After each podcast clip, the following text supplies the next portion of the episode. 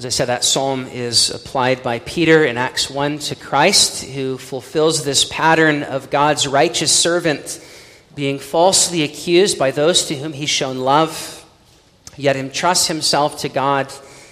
As we see at the end of that psalm, is vindicated. That pattern actually goes all the way back to Job. And we see that same sort of pattern in uh, Joseph as well. We see it in many of the prophets, as Christ said in Matthew 5.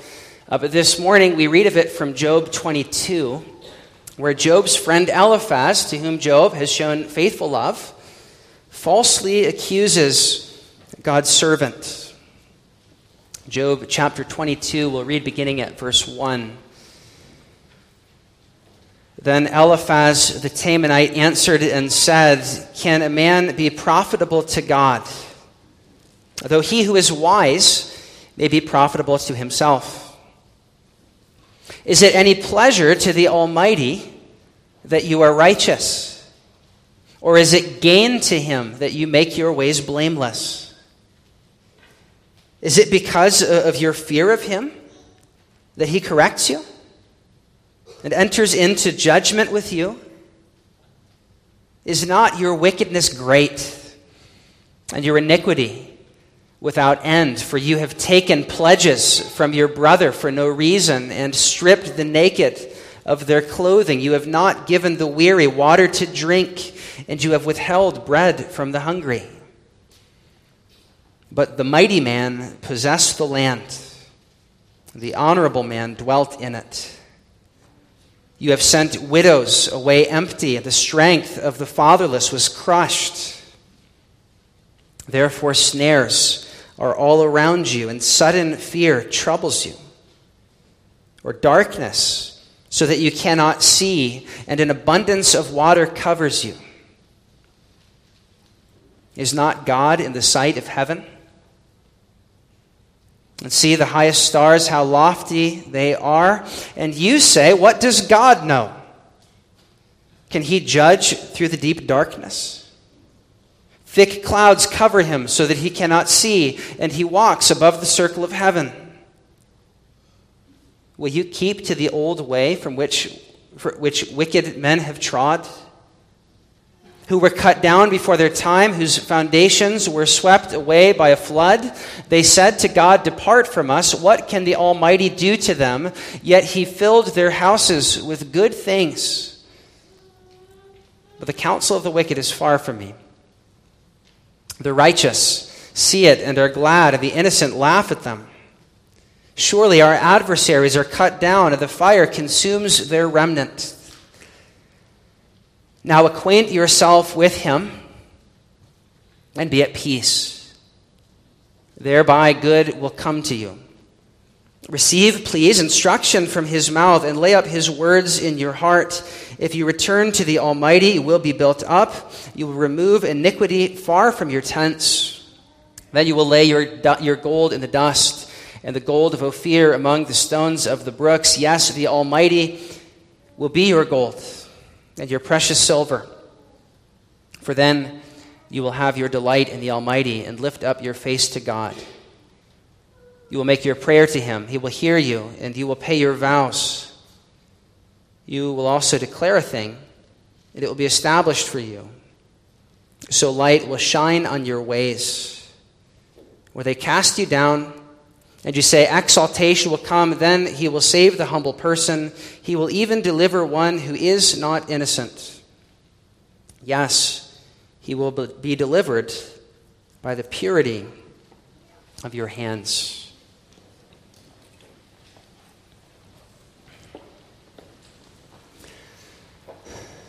Beloved, I wonder if you've ever had the experience of being subject to what some have called character assassination, or you've been falsely accused. Perhaps you've had false motives ascribed to you, you've had your words twisted.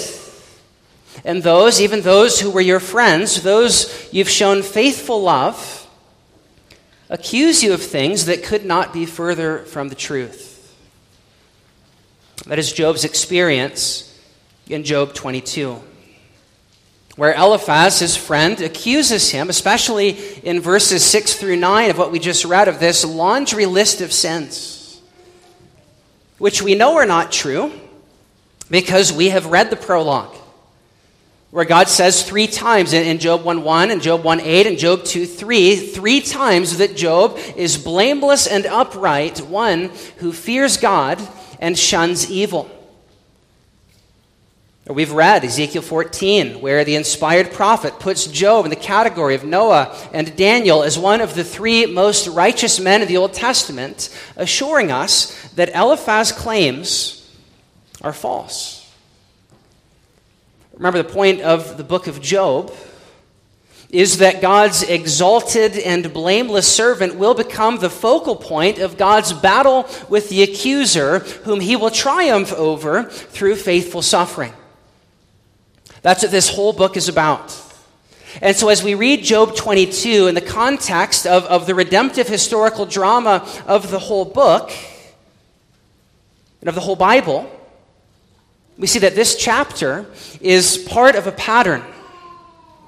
It's part of a pattern that we see in Joseph and that we see in David and we see in the prophets and eventually in Christ of God's servant being falsely accused of evil, yet remaining faithful through it for God's glory. That's what Job 22 is a shadow of. Of one greater than Job who will be falsely accused and yet endure that false accusation for the salvation of sinners, for the glory of God, and for the triumph of God's righteous cause over Satan. So I want you to look with me this morning uh, first at the accuser's mockery of Job's state, then his slander of Job's character, his twisting of Job's words, and his promise, a false promise, of prosperity. First, his mockery of Job's state. That is his, his state of humiliation. So we see in these opening verses where um, Eliphaz asks in verse 4 Job, is it because of your righteousness? Is it, is it because of your fear of God that he corrects you? You can sort of hear the sarcasm in his voice. Is it because of your fear of him that he enters into judgment with you? You keep insisting that you're righteous. You keep insisting that you do fear God. Well, is that why you're, you're covered in boils then? Is that why you're here laying in the ash heap with your children buried all around you because of your righteousness? Eliphaz is doing what Job said in Job 21:3, after I have spoken, keep mocking. Or Job 19:5, keep pleading my disgrace against me. Is mocking Job's state of humiliation and sarcastically saying, Job, if you're so righteous, then is that why your life looks the way that it does right now? Is that why God isn't answering your prayers? Is that why you've become a laughing stock? A public disgrace, even to the drunkards in the field, the little children of the poor. That even for them, you've become an object of mockery. Is it because of your righteousness that all that's true? We can sense this is a rhetorical question. The answer for Eliphaz is quite clear. He's, he's not really looking to, to engage in discussion with Job. He's not looking to gain any new information as he asks this question, but he's mocking Job. He's like the mockers in Matthew 27 who point at the suffering Christ on the cross and pleading his disgrace against him, say, If you are the Son of God, then come down from that cross. If you are truly the King of Israel, then come down from that cross and we'll believe. Or even as the psalmist prophesied in Psalm 22, they'll say, He trusted in God, let God deliver him. They mock the suffering servant because they suppose that it is not possible for God to somehow be glorified in the suffering of his blameless servant. That's what Eliphaz insinuates in, in verse 2. He says, Can you really profit God in any way? Verse 3 Is it really any pleasure to God if you are righteous? Or is it gain to him? That you make your way blameless? Eliphaz is doubting that there is any way in which God could somehow be glorified, in which God could somehow find pleasure in Job's righteous suffering. That that righteous suffering in God's great plan of redemption could in any way be gain. What he's doing is he's contesting Job's point from chapter 21 about the, the prosperity of the wicked and therefore the possibility of the suffering of the righteous. And he's saying, No, Job, it is laughable to think that you would actually suggest that God would discipline a righteous man. That would be no profit to him, that would be no pleasure to him. But of course, the mystery of the suffering of Job, the, the meaning of this whole book is that God is glorified through Job's righteous suffering. Eliphaz is, is mocking Job in these first four verses, not understanding that God is glorifying himself through exactly what Eliphaz denies. A righteous and blameless man who fears God, and yet God has entered into judgment with. And this is the same thing that the scribes and the elders and the passersby in Matthew 27 will misunderstand as they mock Christ. Because they had failed to understand the meaning of Job. That God glorifies himself through the faithful suffering of his servant, and in fact does sometimes afflict his children with suffering through no fault of their own. And so the accuser's mockery is a misguided mockery. Next, we see the accuser's slander of Job's character, where he, he takes the next logical step in verse uh, 5 and following and concludes that since God does not afflict the righteous, that Job's wickedness must be great and his iniquity without end. You sense that, that shocking language Verse 5, where Eliphaz, though he has not seen Job's sin, he just knows it, and so he goes for the jugular. He overstates his case and overplays his hand because he has let his emotions get the best of him. Kind of like we sometimes do also, and we're upset, and so we use words like always and, and never, exaggerating our accusations and saying things that just aren't true. But Eliphaz and his friends have long since abandoned the truth, and so they go on in verses 6 to 9 to paint Job as a sinner of monstrous proportions, as perhaps the worst sinner in the world. They say, Job, you have abused your power by demanding the cloak of the poor as a pledge, even the poor from your own family. That is to say, they owe you money, and so you've, you've taken their cloak as a, as a sort of pledge until they do. You've even done that to your own family members, and you haven't returned it. But you've left them out in the cold, naked. You've disregarded their human dignity. You've taken advantage even of your own loved ones. You have ignored the weary and the thirsty. You've done exactly the opposite of what Matthew 10 and Matthew 25 say you ought to do and give a cup of cold water to the thirsty, to the poor. You have not cared for them. You've withheld a, a cup of water for them to drink. You've withheld bread from the hungry and have not cared for the poor. Here, Eliphaz um, takes Zophar's accusation that we saw a couple chapters ago about Job being tight fisted with his wallet, believes him, and then runs with it to paint Job as a power hungry man whose insatiable desire for wealth has caused him to send widows away empty and to crush the orphan. He's accused him of living in such a way that is the exact opposite of what James 127 says pure and undefiled religion is. It is also the exact opposite of the reality that will be described in Job 29 and Job 31 where Job will be described in almost messianic language as, as doing the very things that Eliphaz here denies, as delivering the poor who cried for help and the fatherless who had no one to help him.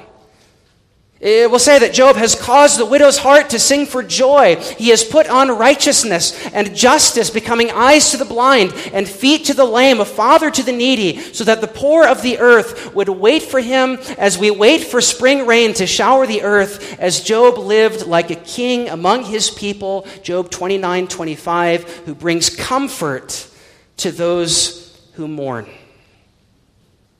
You see, the reality is that Job has used his wealth to be a blessing to others. And Eliphaz knows this. Eliphaz has seen this. But the power of self deception is such that he so digs his heels in that no amount of reality, no amount of reason, no amount of evidence will convince him against what his system tells him is true. That if Job is suffering, he must be wicked. And therefore, his wealth testifies against him that whatever perception there might have been that he was generous is not true. But really, he's a monster. He says in verse 10, That's why snares are all around you. That's why sudden fear troubles you, Job. That's why your life is filled with such darkness that you cannot see, and the floodwaters of God's wrath cover you. And so God's servant, the, the one who will be described in Job 29 almost messianically, the one who God so delights in in chapter 1 and, and chapter 2, the one to whom he calls the accuser's attention back in chapter 1 because he so delights in this righteous man who will glorify him, glorify God, that is, through his faithfulness, even when his whole entire world falls apart. This one is accused of unthinkable sin by Eliphaz, who now, as the accuser, becomes the voice of Satan from chapter 1. Who, remember, as Satan is spoken of in those opening chapters, is literally referred to as the Satan, the accuser. And now Eliphaz, in seeking to defend the righteousness of God, actually becomes the accuser and therefore becomes the voice of Satan sometimes can happen with us too, and we think that our righteous cause so needs to be propagated that we end up doing the work of Satan, even accusing godly men of sin and error because they would dare challenge the wisdom of our grace free philosophy of religion. That's what's happening in Eliphaz's false accusation. And, and, and as this, this unfolds, he foreshadows the Pharisees who will falsely accuse Jesus, call him a glutton and a drunkard in Matthew 11 calling him a Sabbath breaker and a prince of demons in Matthew 12, who, who will set false witnesses before him in Matthew 26, accusing him of blasphemy and condemning him as Eliphaz and his friends here do in a kangaroo court. God's righteous servant will be falsely accused, and Job here serves as a shadow of just that, of what will happen to our Lord Jesus Christ. Next, we see the accuser twisting Job's words. So we have in verses 12 and following, where um, Eliphaz rightly points to God's loftiness and omnipresence in verse 12. But then he accuses Job of having denied this by misquoting him from chapter 21. First, he caricatures Job's argument in verses 13 and 14 where Job, you remember, he, he said that the wicked do often prosper, and so the friend's system is not able to account for life as it really is. Um, Eliphaz paints Job as having said that God cannot see what's going on on earth. He paints Job as having said that God is so far removed and, and so distant that he cannot see through the thick clouds of darkness as he walks above the circle of heaven. He twists what Job has said in chapter 21, not truly listening to him, as Job asked back in 21, verse 2, but twists Job's words to place him in the company of the wicked from Psalm 73, who say, How does God know? Who say, There is no knowledge with the Most High. The wicked have said that God doesn't truly see what happens on earth. We'll sing about that this afternoon from Psalm 94. But Eliphaz twists Job's argument and makes him say that. That's what he says in verse 15 Job, will you keep to the old paths that the wicked have trod? Who say to God, verse 17, Depart from us. Remember, that's what Job has quoted the wicked as saying in Job 21 14. That the wicked say, We want nothing to do with you, God. Depart from us. We don't want to hear the knowledge of your ways. It's no profit to pray to us. Depart from us. But now Eliphaz basically aligns Job with that philosophy and places those words that Job was quoting of others on Job's lips. It's like he zeroes in on, one line from, from Job's sermon, takes it out of context, and now uses it as evidence against him, though obviously that's not what Job has said. The accuser is twisting Job's words. He's, he's doing what the false witnesses of Mark 14 will do when they take Christ's words about the temple of his body being destroyed and then rebuilt in three days, and they twist it to apply Jesus' words to the temple so that he'll be condemned. God's servant in Job 22, in the way that his words are being twisted and, and taken out of context to be used against him, foreshadows God's Son who will be falsely accused, his words twisted and used against him to condemn him for daring to question the system of the religious elite, even as Job here does. You see what this drama is leading us to.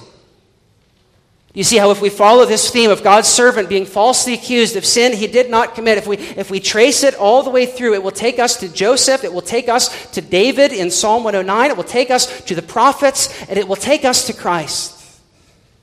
Who, even as he's falsely accused and condemned, the self proclaimed righteous of verse 19 will see it and be glad and laugh at him, rejoicing as their enemy is cut down and consumed. Do you see the cruelty of Job's friends? Who, like Psalm 109 says of Christ's enemies, though he showed them love, have surrounded him with words of hate and spoken against him with a lying tongue, rewarding him evil for good and hatred for his love. And Eliphaz here anticipates the enemies of Christ who will do just that, mocking his sorry state, slandering his character, twisting his words. And lastly, promising prosperity based on pretense. That's what we see in verses 21 to 30, where Eliphaz now begins to, to evangelize Job with his system and call him to repent, admit what Eliphaz says is true, and by so doing, to be at peace with God. So look at me now at, at Eliphaz's uh, call to repentance in verses 21 to 30, where first he calls him to agree with God in verse 21 and 22 and receive instruction from his mouth. You see, if you're, reading the New King James, that uh, him in verse 21 or his in verse 22, those are, are referring to God. That's all Eliphaz is saying. Agree with God and receive instruction from his mouth, which of course is not bad advice. It's a very good thing to do. Only what Eliphaz means by agreeing with God, that's how we, we could translate verse Uh, 21 when it says, acquaint yourself with him or, or agree with him, literally. When Eliphaz says agree with God, what he means is agree with me and everything that I've just said in the last 20 verses. And by receiving instruction from God's mouth, really Eliphaz means from his mouth. In the context of this chapter, God has not spoken. God hasn't spoken yet in the whole book. And so, what Eliphaz is saying is receive instruction from my mouth, and by doing so, you'll agree with God. Do you see the pride of Eliphaz in equating his words with divine words and suggesting that by agreeing with him, Job will be agreeing with God? This is the very definition of the pride and haughtiness that Zophar accused Job of back in chapter 20, verse 6. But this kind of religious certainty often accompanies grace free philosophies like that of these men who will not be told that they're wrong, but are so sure that they speak on God's behalf that they are therefore right to verbally abuse anyone who would question them. Anyone like poor Job. Eliphaz is inviting him to agree with him. Really, what he's inviting him to do is to admit that verses 5 through 9 are true, that his iniquity is without end, and his wickedness is great, that he is the power hungry monster of verse 8, and that all of these snares around him in verse 10 and verse 11 are for that reason. He's calling him to admit that it's not because of his fear of God that God corrects him, verse 4, but is calling him to deny the possibility of righteous suffering and therefore deny the gospel of the one he foreshadows. Eliphaz is calling him to deny his theology of the cross and repent on pretense, so that, verse 21, good will come to him. Once again, the goal is prosperity. And as the accuser Eliphaz has become the voice of the accuser from chapter 1, he, he anticipates Satan in Matthew 4, where he will try to get Christ to seize glory and seize prosperity and seize a kingdom by skipping the cross to seize the crown. By, deny, or by compromising his integrity for the sake of prosperity. That's what Satan will, will try to get Christ to do in his temptations in Matthew 4. That's what Eliphaz is trying to get Job to do here. As he promises in verse 23 that if you return to the Almighty by feigning repentance, then you'll be built up. He is offering pretense as a way to prosperity. All you have to do is admit that up to this point, Job, you have loved gold more than God, that, that Zophar and I are right. You're a power hungry, wealth obsessed, penny pinching, 10th commandment breaking sinner. All you have to do is admit that, and if you do, and instead make the Almighty your gold, verse 25, then look at all these promised blessings that will be yours. Verses 26 and 27, he names spiritual blessings. You'll be able to lift up your face to God. You'll, you'll be able to make your prayer to him and he'll hear you. Which, of course, misunderstands that Job already is deeply right with God. Uh, verse 28, he promises material blessings. You will declare a thing, and it will be established for you. Light will shine on all your ways. Here, Eliphaz again betrays a tendency toward what we call the, the prosperity gospel, where being right with God means that you can name it and claim it, and all you must do is follow this formula of pretending not to care about your money, verse 24, so that in the end, God will give you more money. Then in verses 29 and 30, he ironically promises that Job will become a source of blessing to others through intercessory prayer as he will save the humble and deliver one who is not innocent. Eliphaz says, yes, he'll be delivered by the purity of Job's hands. Eliphaz is saying, this is what will happen if you get right with God. And I say that this last promise is ironic because this is precisely what will happen in chapter 42. As this very righteous man to whom Eliphaz speaks will intercede for Eliphaz, who will be singled out by name in Job 42 7, as God says directly to Eliphaz the Temanite, My wrath burns against you and your two friends.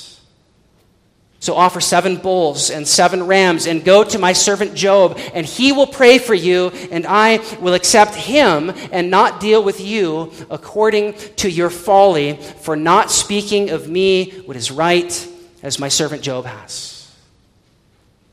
By singling out Eliphaz in chapter 42, God makes the point that that event that, that we'll read of when we get to the end of the book and Job's intercession for them, that that event is the ironic fulfillment of what Eliphaz says here. That Eliphaz then is the guilty one, the one not innocent, who will be saved by the purity of Job's hands. Who is not the wicked man that Eliphaz says he is, but is in fact is in fact blameless, which Job 22 3 is a pleasure to the Almighty. You see, Eliphaz not only uh, got, got Job wrong, but he gets God wrong.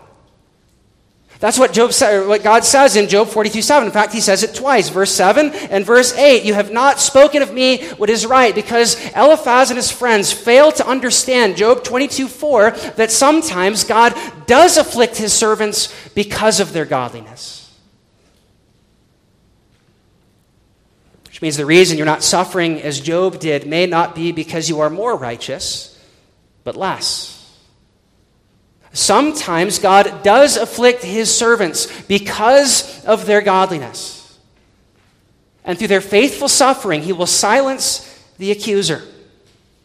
That's the gospel message of the book of Job that Eliphaz and his friends have completely missed. And so end up falsely accusing God's blameless servant of unthinkable sin that is 100% manufactured. you see the shadow of Christ in the book of Job? Do you see how what happens here is the beginning of a theme that, that will lead to other messianic types like Joseph and David? It will lead to the prophets, and it will lead us to the prophet who is the blessed one of Matthew 5.11, who is reviled and persecuted and has all kinds of evil things said against him for God's sake.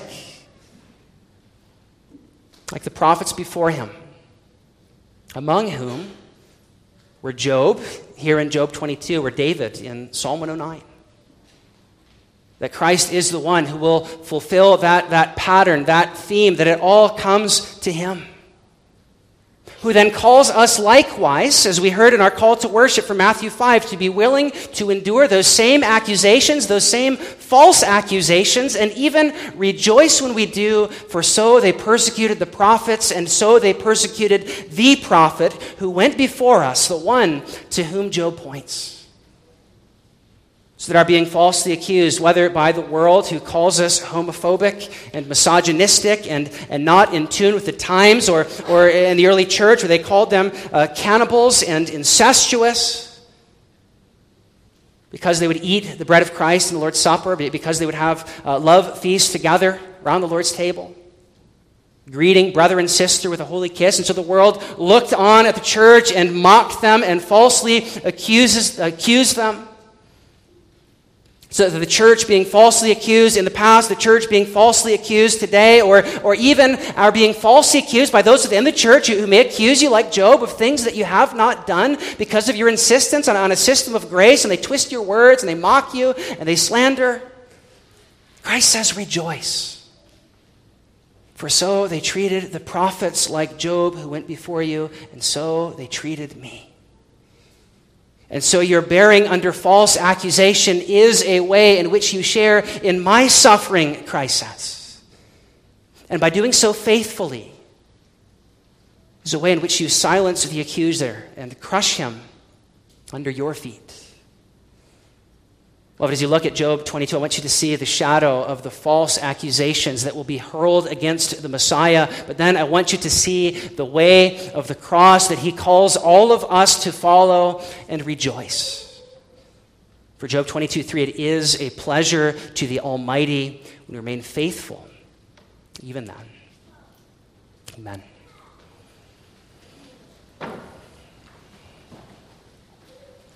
Father in heaven, we read in the book of Acts where the apostles are falsely accused and mistreated.